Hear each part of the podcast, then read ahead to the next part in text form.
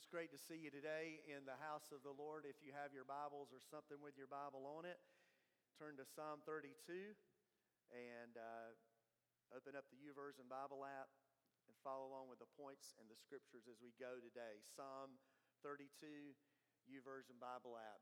Before we jump in this morning, just a couple of quick things. I want to ask you to pray for me this week.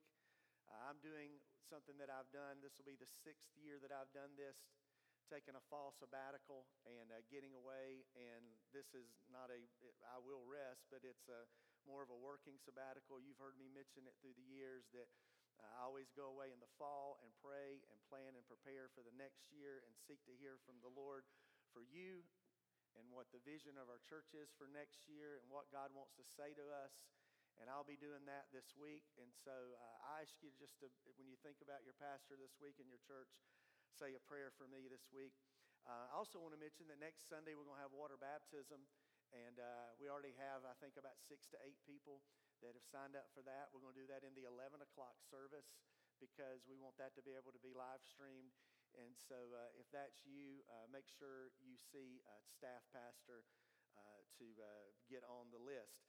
Well, today we're beginning a new message series called Divine Direction, and a lot of what I'm going to share in this series is really good material that I stole from somebody else.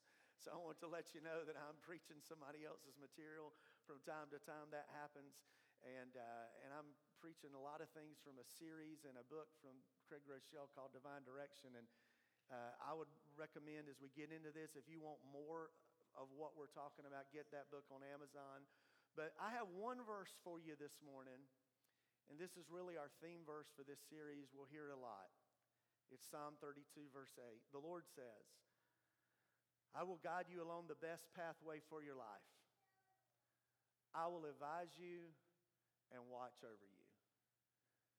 Everybody just smile at me because that's a great promise. Amen. Will you read that with me this morning? The Lord says, I will guide you along the best pathway for your life.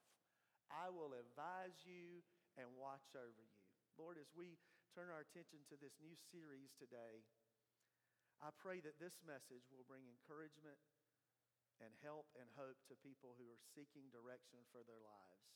So many of us, Lord, are trying to find what the next step is in a variety of areas. And I pray that something that we share today and throughout this series would provide insight that's going to help us to be able to know what those next steps are. Today, we ask for divine direction. We don't want to lean on our own understanding, but we look to you today, and we thank you for the promise of your word that says you will advise us and watch over us. So we ask you to do that as we unpack this message today. And we thank you for what you're going to say and do in Jesus' name. Amen.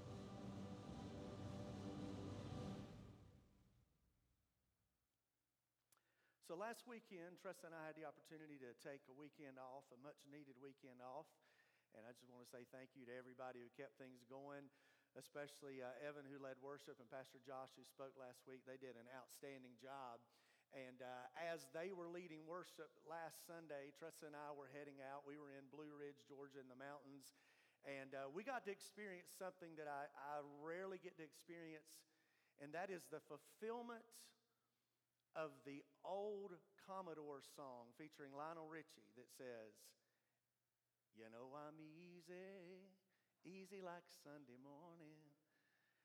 I don't know what that means, y'all.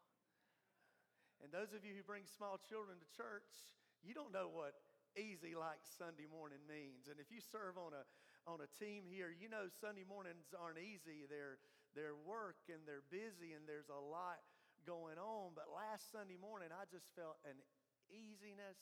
And I looked at Tressa as we were driving around the mountains. I said, I am so relaxed right now. This is exactly what I needed. And our goal for that morning was, we had been in Blue Ridge for a couple days. We were looking for a scenic overlook. We had been in the Blue Ridge Mountains the year before. And you know, if you've ever been on the Blue Ridge Parkway, you don't have to find a scenic overlook. A scenic overlook will find you. You know what I mean? They're all over the place. But in Blue Ridge, we just weren't finding them. And so Saturday night, I started Googling, and I said, I'm going to find a scenic overlook, because I just need to go look as far as I can see and see mountains. It just blesses my soul. Anybody else know what I'm talking about?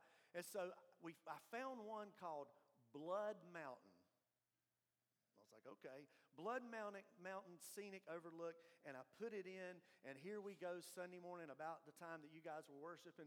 We're looking for Blood Mountain, and we've got it in the GPS, and we're climbing up Blood Mountain. We're getting higher and higher. Tressa's checking the elevations, like, oh, here we go. I mean, we're up to about 3,400 feet, much higher than here, right? And we're climbing, and then we get to the top, and this is what we saw.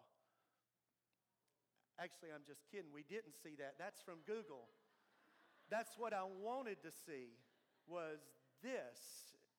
I wanted to see that, but we kept climbing, and then we got to the top, and we didn't find a scenic overlook, and we're starting to come down the mountain, and it's still telling us to keep going. And you know how it is. I guess some of you are this way. I'm in it this far. I've got to see where this is going to take me. You know, and it says 1 mile, but it's going to take you 2 hours to get there.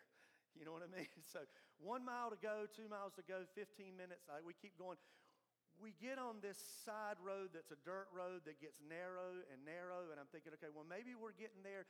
And Blood Mountain now becomes Slaughter Creek Road. And I'm thinking, you can't make this up. I'm like, are we going to be the next True Crime documentary? Pastor and his wife looking for overlook find themselves on Blood Mountain, lost at Slaughter Creek Canyon, and we keep going, and we finally get to where it tells us to go, and this is what we saw. And I got out, and I said, I got to take a picture of that. There's my opening illustration for next Sunday, because I'll tell y'all, we needed some divine direction. We needed some divine direction. We never did find that overlook, but I don't know about you, but there are times in life when we all need some divine direction. And one of the most common questions that I've heard and that pastors hear is, what's God's will for my life? What does God want me to do? What and do? What is God's will for my life? What and do becomes the focus. And we ask that question because we all understand a very basic principle, and that is this: decisions matter. Would you agree with that? Have you learned in life that decisions matter? I mean, we saw this, and this is our main thought of the series. The decisions we make today determine the stories we tell tomorrow. Decisions matter. Say that, 9 o'clock. Decisions matter. See, who you are today is a result of the decisions you've made in the past. Who you'll be tomorrow in the future is in large part a result of the decisions you'll make today. But how many of you would agree that sometimes we're not very good decision makers? Anybody? Anybody just nod at me and say, we're not very good decision makers at times? How many of you have ever made a permanent decision based on a temporary emotion? Anybody? Yep. Anybody have any regrets? Some things that you wish you wouldn't have done, some decisions you wouldn't have made. Just, I won't make you nod your head. You can just kind of give me a little Presbyterian nod this morning. Anybody ever regretted dating somebody? Regretted marrying somebody? Just be real easy on that one. Confession is good for the soul, brother. Anybody ever regretted a big purchase? And by the way, that's not the person he's sitting beside, I don't think. Anybody ever regretted a big purchase? Anybody ever regretted taking a job or a move? Anybody regretted something you ate? I shouldn't have eaten all of that. And you're up in the middle of the night. Anybody regretted something that followed this? Hey, hold my beer. Watch this. Yeah, y'all are South Georgia people. You've experienced that. You know what I'm talking about. Well, many of us are here today, and we have significant decisions to make. I mean, if you're a young adult and you're looking at the end of high school, college, you're trying to decide what you're going to do with your life. Maybe you're dating somebody, and you're trying to figure out, is this the right person, or do I need to try somebody else? Maybe you're looking at a new job offer or changing a situation, and you know it's risky, but is it the right thing? Perhaps you're in a situation like we are where, for 6 months now, for 2 years, you've been trying to make that car keep lasting. And if it'll just last another 6 months, because you don't want to buy a car in this economy.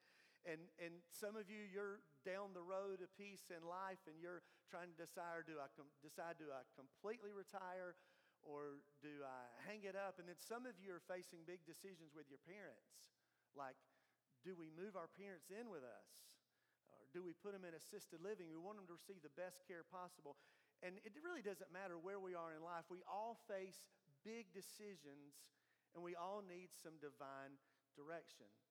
We all face challenges when we're trying to make those decisions. But studies are showing that there are two groups of people that are here today that are facing more challenges than previous generations when it comes to making decisions. And those are millennials and Gen Z. And if you don't know where you fall in, you can look at this. And baby boomers are between 44 and 64.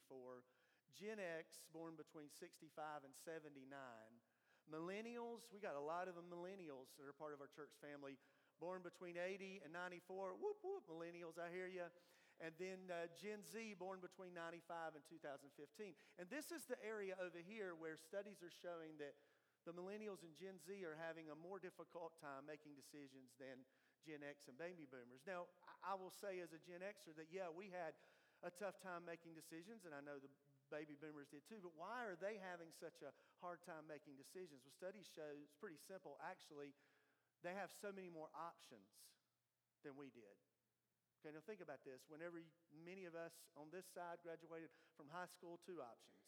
If you can afford it, college or vocational school, or you go to work, right? Now, these kids can, in high school, start going to college.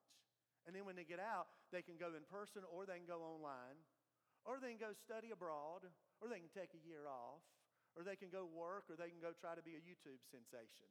You know, they have so many different options when it comes down to it. And really, it comes down to this statement right here, this equation. Different options equal difficult decisions. What do you think about that? You think that's true? Different options equal difficult decisions. Okay, this is a very simple way to look at it, but maybe this has happened to you and your spouse. Like, every 5-6 weeks, Tressa and I find ourselves on a Friday night where we don't have anything to do, and it's wonderful, and it's like, this is pizza and a movie night. So we go get pizza, and we're just going to sit on the couch and eat pizza and watch movies, okay? Very, very good. I mean, just chilling out, relaxing, and if this ever happened to y'all, you're like halfway through eating all the pizza and you still can't pick a movie. You're laughing because you know it's true. Why? Because we have so many options to choose from. And because I'm like, I like Jesus. I can't watch any of this. You know, y'all know what I mean, right? I'm trying to find something decent to watch. Different options equal difficult decisions. And as a result of all that, we're afraid of making an imperfect decision. And a lot of times we don't make any decision because we're afraid we're going to make an imperfect decision. And sometimes making an imperfect decision is worse than making no decision at all. We need some divine direction. Now, this series is going to feel a little bit different than where we've been the last few months. We've been diving pretty deep, and we spent 5 weeks in the Holy Spirit back at the end of the spring, early summer. We spent 5 weeks on hot topics. We just finished 7 weeks in a character study of the life of David. So the next 3 weeks, we're going to dig into a short series on divine direction, and we're just going to try to get really practical. I want you to leave with some tools that help you to know how you can find divine direction from God. And we're going to begin today with a real simple question, and that is this: what does God care about? On our radars, we're caring about who we date, should we marry that person, where do we go to school, what's the next step with our career, all the things we've talked about today. But what does God care about? And there's two things we're going to look at today, what God cares about. Number one, God cares about who before do. God is more concerned about who you are becoming than what you're going to do. God cares more about who than do. A commonly asked question, as we've said, is what is God's will for my life? And a lot of times we just want somebody to walk up to us, especially for young adult, and say it's God's will that you're an accountant. It's God's will that you open your own business. It's God's will that you work in construction. It's God's will that you go to college. But we rarely get answers that clear, right? So what does God's word say? Well, Paul gives us some very specific instructions in 1 Thessalonians chapter 4, and he says, God's will is for you to be what, church? God's will is for you to be holy. Now, I know some of you are reaching for the remote, and you're like, this is not what I wanted. I want you to tell me what I'm supposed to do, so before I leave, I know exactly what I'm supposed to do. Well, hold up for a second, because God cares more about who than do. God's more concerned about who you're becoming than what you're going to do. It's God's will, the scripture said, for us to be holy. Now, depending upon the translation you're reading, that word holy may be switched up with the word sanctified. And when you look at those two words in the Greek, they are both this word hagiosmos. And in the Greek, that word means consecration, purification. It's talking about it's God's will for you to be sanctified in your heart and your life, for you to be set apart, for you to be different. That's something we really need to understand when we're coming to this idea of what it is that God wants for my life. The first thing we need to know is God cares more about who before do, and that God wants us to be different. He wants us to be set apart from the rest of the world. Can I get an amen? See, if you're a Christ follower, you're not to look like the world. If you're a Christ follower, you're not to live for what the rest of this temporary world is living for. If you're a Christ follower, you're not to be conformed to the image of the world, but be transformed by the renewing of your mind, right?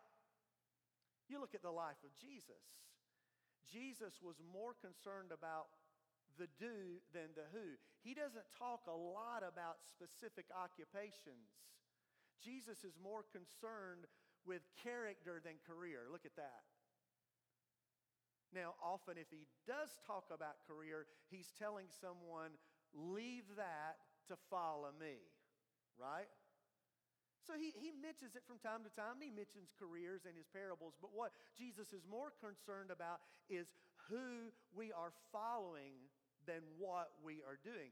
And the question people most often ask is this: what does God want me to do?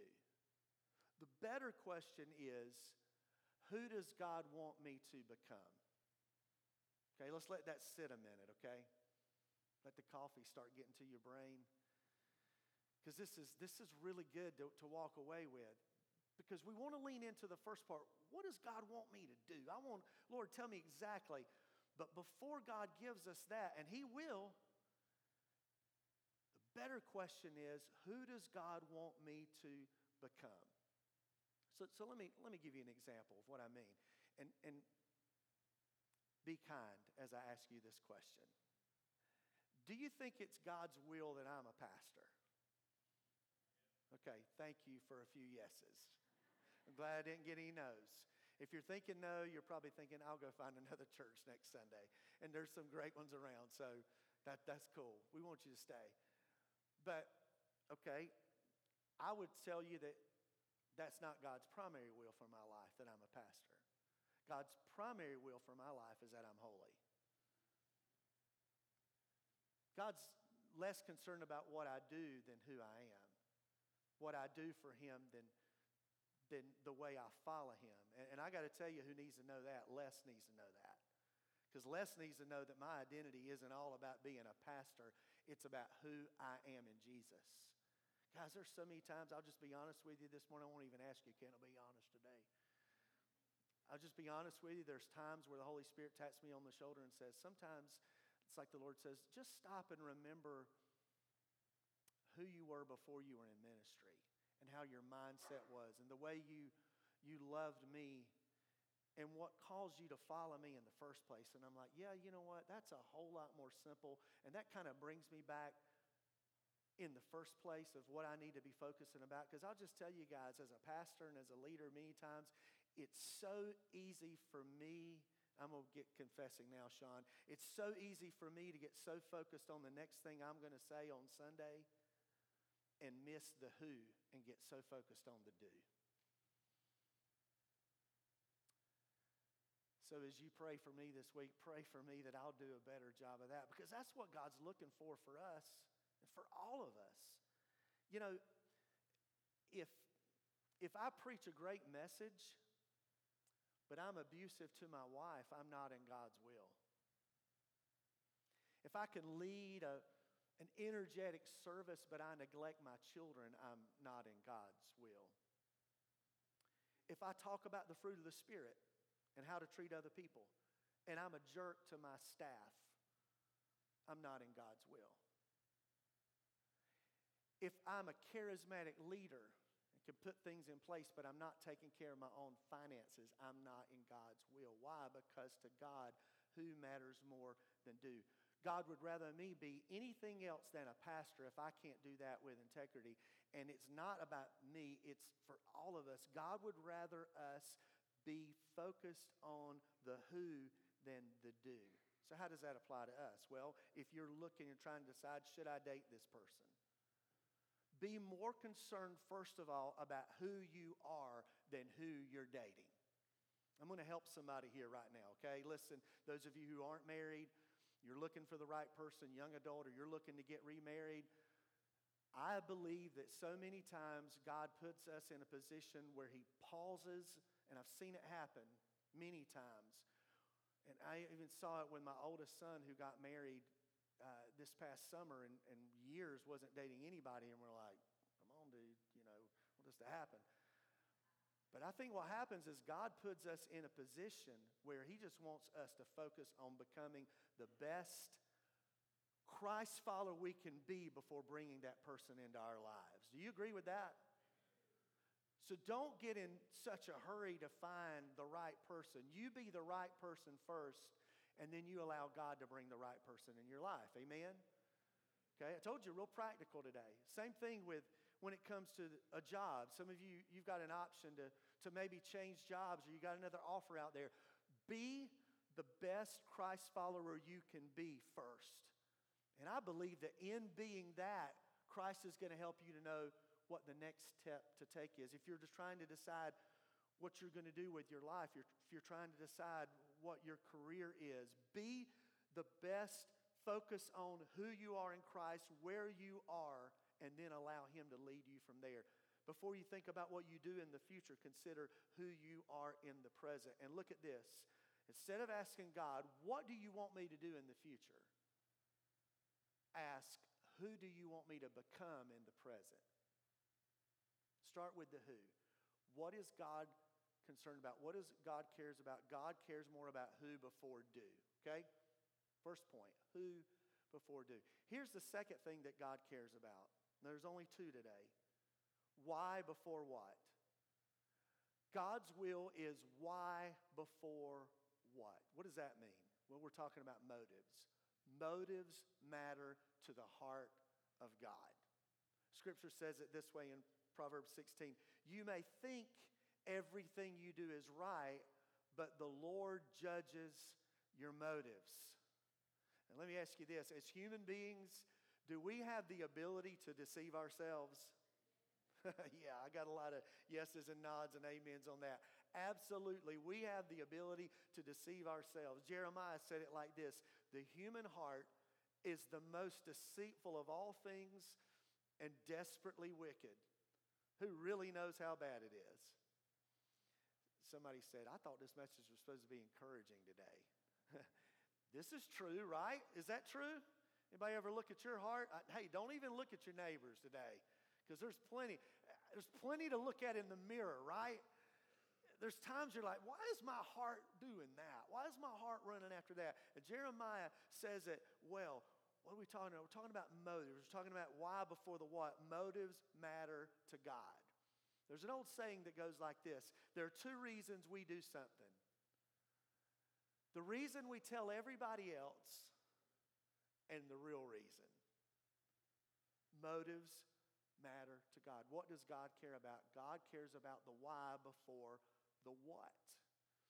A way to illustrate this would be, we've all experienced this who are parents, that child who suddenly gets clingy and lovey and complimentary and wants to jump up and spend all that time with you out of the blue, and you're like, what do you want or what did you do? And those of you who would kid, with small children especially, it's teenagers too, and young adults, Christmas is coming, which means they're going to be coming even more, right? I love you, Mommy. I love you, Daddy. They want a puppy. They want a kitten. They want a bike. Motives matter to us, and motives matter to God. And Jesus warned us about this. He actually warned about practicing acts to be seen by people. In Matthew chapter 6, in the Sermon on the Mount, he says, watch out. Everybody say, watch out. He said, look, I'm warning you, don't do your good deeds publicly to be admired by others, for you'll lose the reward from your Father in heaven. Motives matter, Jesus says. So the question is, how can I know if my motives are pure? Well, there's a powerful prayer that's found in Psalm 39 that's a great prayer for us to pray. And this is what the psalmist says, search me, O God, and know my heart. Test me and know my anxious thoughts. Point out anything in me that offends you and lead me along the path of everlasting life. How many of you would say, there are times where I know my motives aren't the right motives, right? Yeah. I see that in me all the time. And so I have to check the word with that. And when I was reading over this again this morning, I thought, and I noticed, I was like, wow, how many action verbs are in this that are words that we can take, again, practically today. I can take this verse and I can plug it into my walk with God. And if I'm needing divine direction, and I want to make sure my motives are right, here we go. So I'm going to pray, God, first one, search me. God, search my heart. Second one, God, know my heart. Search my heart, know my heart. Third one, you better be ready when you pray this one, test me. Anybody ever been tested? Yeah. Tests are no fun, whether at school or with God, right? But tests always have a refining process in our life. Search me, know me, test me. Point out anything. Phew. That's a tough one to pray, right? Will he do it? Oh, yeah. Somebody said, oh, yeah, he will do it. And a lot of times we want to say, point out just a couple of things, Lord. Just point out the things that aren't too bad. The psalmist says, hey, point out anything in me that offends you, and then divine direction. Look at it. Lead me along the path of what? Listen how good this is, because this says that the searching and the knowing and the testing and the pointing out isn't just for this life. It's for what? Eternal life, everlasting life. That the work that God's doing in our lives, it's not just for the here and now, which is good to know when we're looking at the news right now, right? That it's not just about the here and now, but that all of these things are leading me along the path of everlasting life. And here's the thing. Here's the reason why we need to pray this kind of prayer. It's simply this. You can't get to the right place when you start with the wrong motives. Why before what? Motives matter to God. So let's play some of these out, okay? Let's say you do need to buy a new car, all right? Are you buying a new car because you need transportation, or because you just want to show off and let people see that you can buy the hottest car out there? Not that you can't have a great car, but check your motives. What about when it comes to complimenting someone? Are your compliments sincere because you want to encourage that person, or do you want them to think better of you?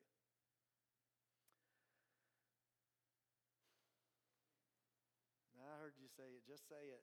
When you post on social media, what's the reason behind your post? Are you trying to share something meaningful? You're trying to share the joy that's going on in your life so that a year from now, 2 years from now, Facebook will say, hey, this happened a year ago, 2 years ago. That's probably the best thing about Facebook other than just keeping up with people. You know, that's actually pretty cool. It's an online photo album. Or are you just trying to show off? Okay? I'm not going to say that. I will not give examples of how people draw attention to themselves. You know what I'm talking about. What's the motive behind it? God cares about who before do and why before what. And this is how Paul said it when we're checking our motives. He says, Colossians 3, whatever you do, everybody say whatever. Whatever you do, whether in word or in deed, that covers it all, right? Do it all in the name of the Lord Jesus, giving thanks to God the Father through him. Whatever you do, wherever you are, serve Christ there. Amen? Whatever you're doing, wherever you're at, you can serve Christ in that place. Well, I'm just a stay-at-home mom, cleaning dirty diapers, and drowning in laundry. Well, wipe those rear ends and stack that laundry to the glory of God. Pour into those kids. Value that time that you have with them. Well, I'm just a student in high school, and I'm in middle school, and I want to do big things for God. Do big things for God where you're at. You're in one of the most godless places that there is, middle school. Couldn't give me $1 million to go back to middle school. Maybe you could, and I could buy that vehicle I was talking about. But serve God where you are. You say, man, I'm just a minimum wage fry cook at McDonald's or working at Parker's or wherever I'm at. Serve God where you are. Be faithful where you are. Instead of saying, what's the big thing out there for me that's coming? Serve Jesus faithfully right where you are now. Jesus said it like this, if you're faithful in the little things, you will be faithful in the larger ones. Jesus says, I got to trust you with some little things first. He says, because if you're dishonest in the little things, you won't be honest with the greater responsibility. So when you serve Jesus right here, he helps you get to the right there. You see that? I remember when we were young, very young youth pastors, we'd only been married just a few weeks. And we took a group of students to Winterfest, biggest Church of God youth event in the denomination, and we pull up in one minivan that wasn't even full. 1996. We had 6 kids and 6 adults. And you know what I did the whole weekend, Andrea? I compared my group with everybody else. It was my first Winterfest. I was like, man, when am I going to get to bring multiple vans? When am I going to get to bring multiple buses? When am I going to be that guy? And then when we became that guy, I was like, I didn't realize how good I had it. Because having 100 people to manage, I think the biggest group we ever took, one time we took 94 people on 2 buses to Winterfest. I was the most stressed out I've probably ever been in my life that weekend. I almost killed my best friend that weekend. That's another story for another day. But Saturday night of that Winterfest service, the Lord gave a prophetic, I'm trying to say pathetic because some prophetic words are pathetic words. God gave Tressa a prophetic word, and she looked at me and she said, the Lord wants you to know something. If you are faithful with the few, he will multiply you.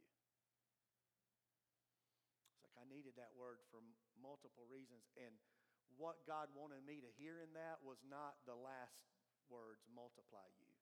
What God wanted me to hear was be faithful. Be faithful with the few, and I will multiply you. As I was thinking about that this morning, I thought, this is just a good way to back into our Holy Spirit series. But if you want to make sure, if you want to know that a spiritual gift, if somebody's giving you a word from God, if you want to know if it is a word from God, it will line up with the word of God. And Tressa looking at me and saying, if you're faithful with the few, God will multiply you, It meant a lot because God said it to her to say to me in that moment, but that was a fulfillment of those words of Jesus. So you better believe, honey, if somebody says they've got a prophetic word for you, if it doesn't line up with Scripture, you put it in the garbage. Okay? But when she spoke that, I hung on to that. And we saw that happen in our ministry. You are a result of that and what God's doing here.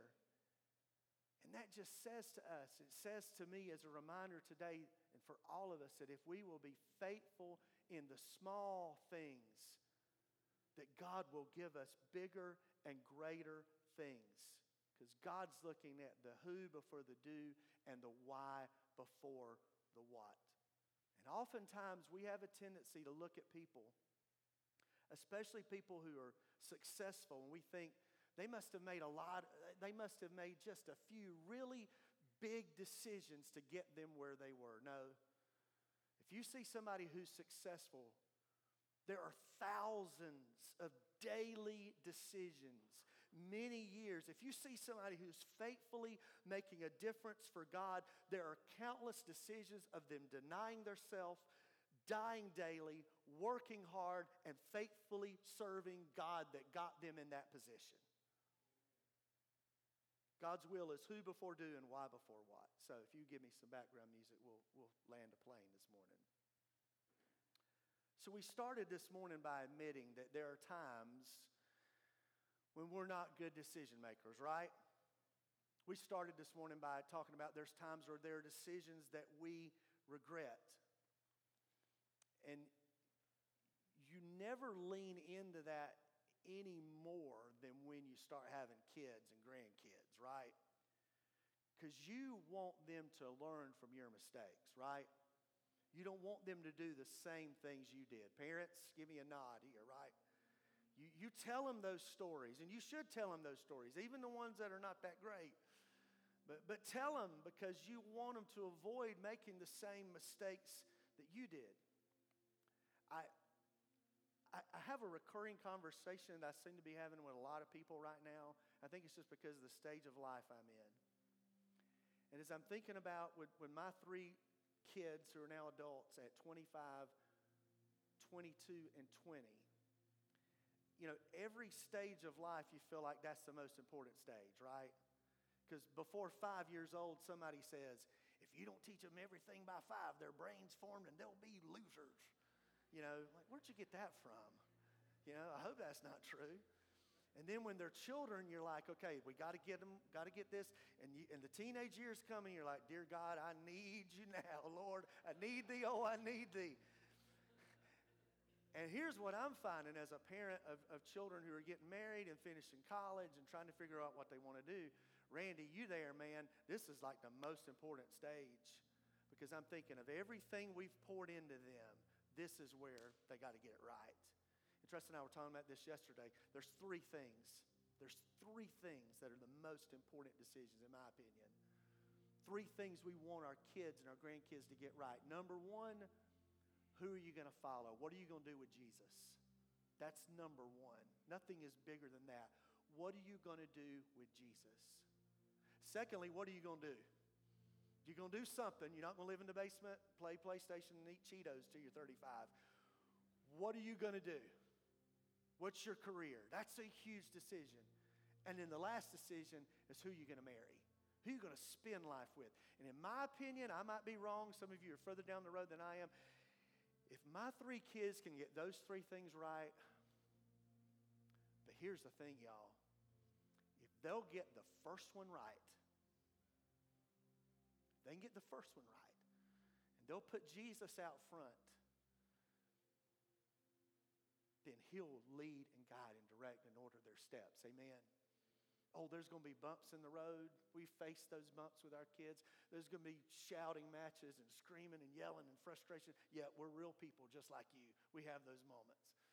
I've had to apologize to my boys multiple times. For some reason, I don't yell at Jaden the way I do Trent and Brock. I don't know why. I do know why. She's my girl, only girl. But, you know, when we were talking about regrets, and I was thinking about regrets this week, I thought, I remembered a song that always pops in my head for some reason when we talk about regrets. And it's this old Sinatra song. Y'all remember this one? My Way. Any Frankie fans? And about the third verse, Frank Sinatra says, "Regrets, I've had a few, but then again, too few to mention. I did what I had to do. I saw it through without exemption. I planned each charted course, each careful step along the byway, and more, much, much more. I did it my way." Okay. Good song. Probably got the man a lot of money in Vegas. Probably was his encore, right, every night in Vegas. Terrible theology. Not biblical, not gospel-centered at all. I check out, I planned each chartered course. When I plan each chartered course, everybody do that with me? Right? Each careful step. I can't plan each careful step. I try and I can't. Much more, I did it my way. How many would say your way didn't work? Our way doesn't work. See, that's why Jesus says, what does he say? He says, follow me. Follow me. Because whenever I follow Les, I'm going to put it in the ditch. Because Les has no divine direction.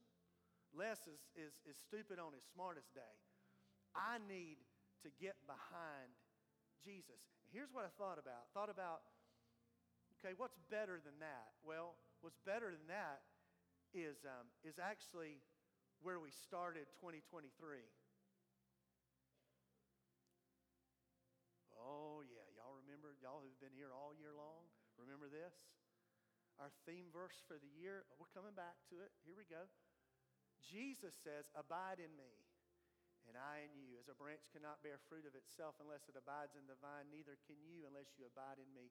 I am the vine, you are the branches. He who abides in me and I in him bears," y'all got it, you remember, "much fruit. For without me you can do nothing." Amen, amen, right? So that really is what it's all about. Not, I did it my way. It said, I'm going to do it his way. And whenever I abide in him and he in me, then I get that first decision right.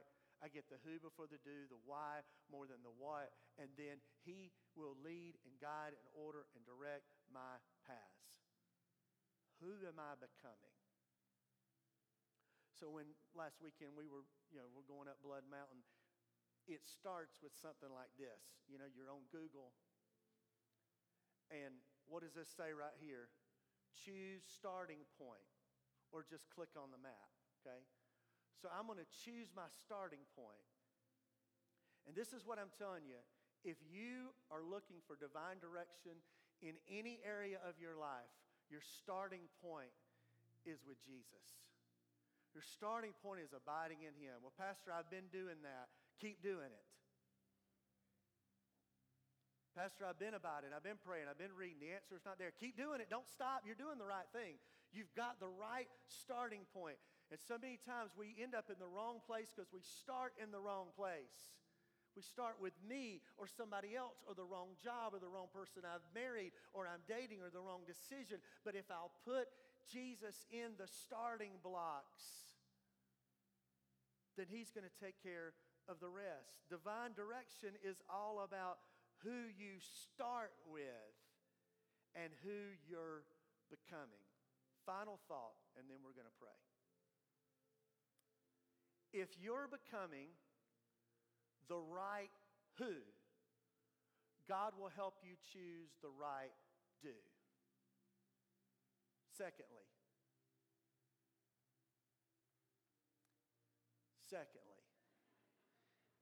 see, y'all get to see the trial run. We'll be smoother in the second service. If you're driven by the right, God will lead you to the right. Okay? So you've got your part. Underlined is your part. If you're becoming the right, God will help you choose the right. And if you're driven by the right, God will lead you to the right. Theme verse, and then we'll pray. The Lord says, I will guide you along the best pathway for your life. I'll advise you and I will watch over you. Amen? Who before do, why before what? Lord, thank you for your word today that is so incredibly practical, that leads us and guides us into exactly where you want us to go and what you want us to be. And I pray today, Lord, as I started a while ago, that your people this morning would find guidance and direction from you today. And Lord, those who are seeking specific divine direction for areas in their lives, Lord, that they'll walk out with something today that's going to help them to take those next steps. With our heads bowed and our eyes closed, and nobody looking around, I want to, first of all, before we close with some questions to apply this and pray through this, I want to ask a question this morning. Is there anybody here today who would say, Pastor Les, I need to get Jesus in that Google box and start with Jesus first. I've been first, and it's kind of like this. There's a throne in your heart, and either God's sitting on the throne or you're sitting on the throne. And if you're here today and you would say, Pastor, I've been sitting on the throne of my life, and I need to put Christ on the throne today. Will you pray for me to... I need to accept Christ and follow him. Will you raise your hand and put it right back down? Go. Anybody in this room?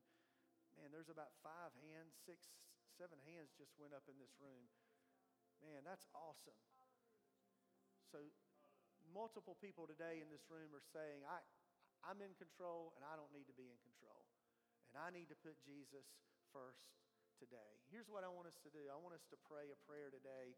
And this prayer is meaningless unless you mean it when you pray and you put action behind it when you leave. And so I want to lead us all in a simple prayer today where we're going to make that decision to put Jesus first, to make him the Lord of our lives and commit everything. When you pray this prayer, you're saying, I recognize I'm a sinner, I'm away from God, I'm doing it my way, I'm Frank Sinatra and I need to be more like Jesus. I want to put him first in everything. And so today we pray this prayer together. Everybody praying, so nobody's praying alone. Dear God, I'm a sinner. I'm sorry for my sins. Please forgive me. I believe Jesus Christ is your son. I believe he took my sins to the cross. I believe he died in my place. I believe you raised him to life. And I'd like to trust him now as my Savior and follow him as Lord from this day forward. In Jesus' name, amen. We give God praise today.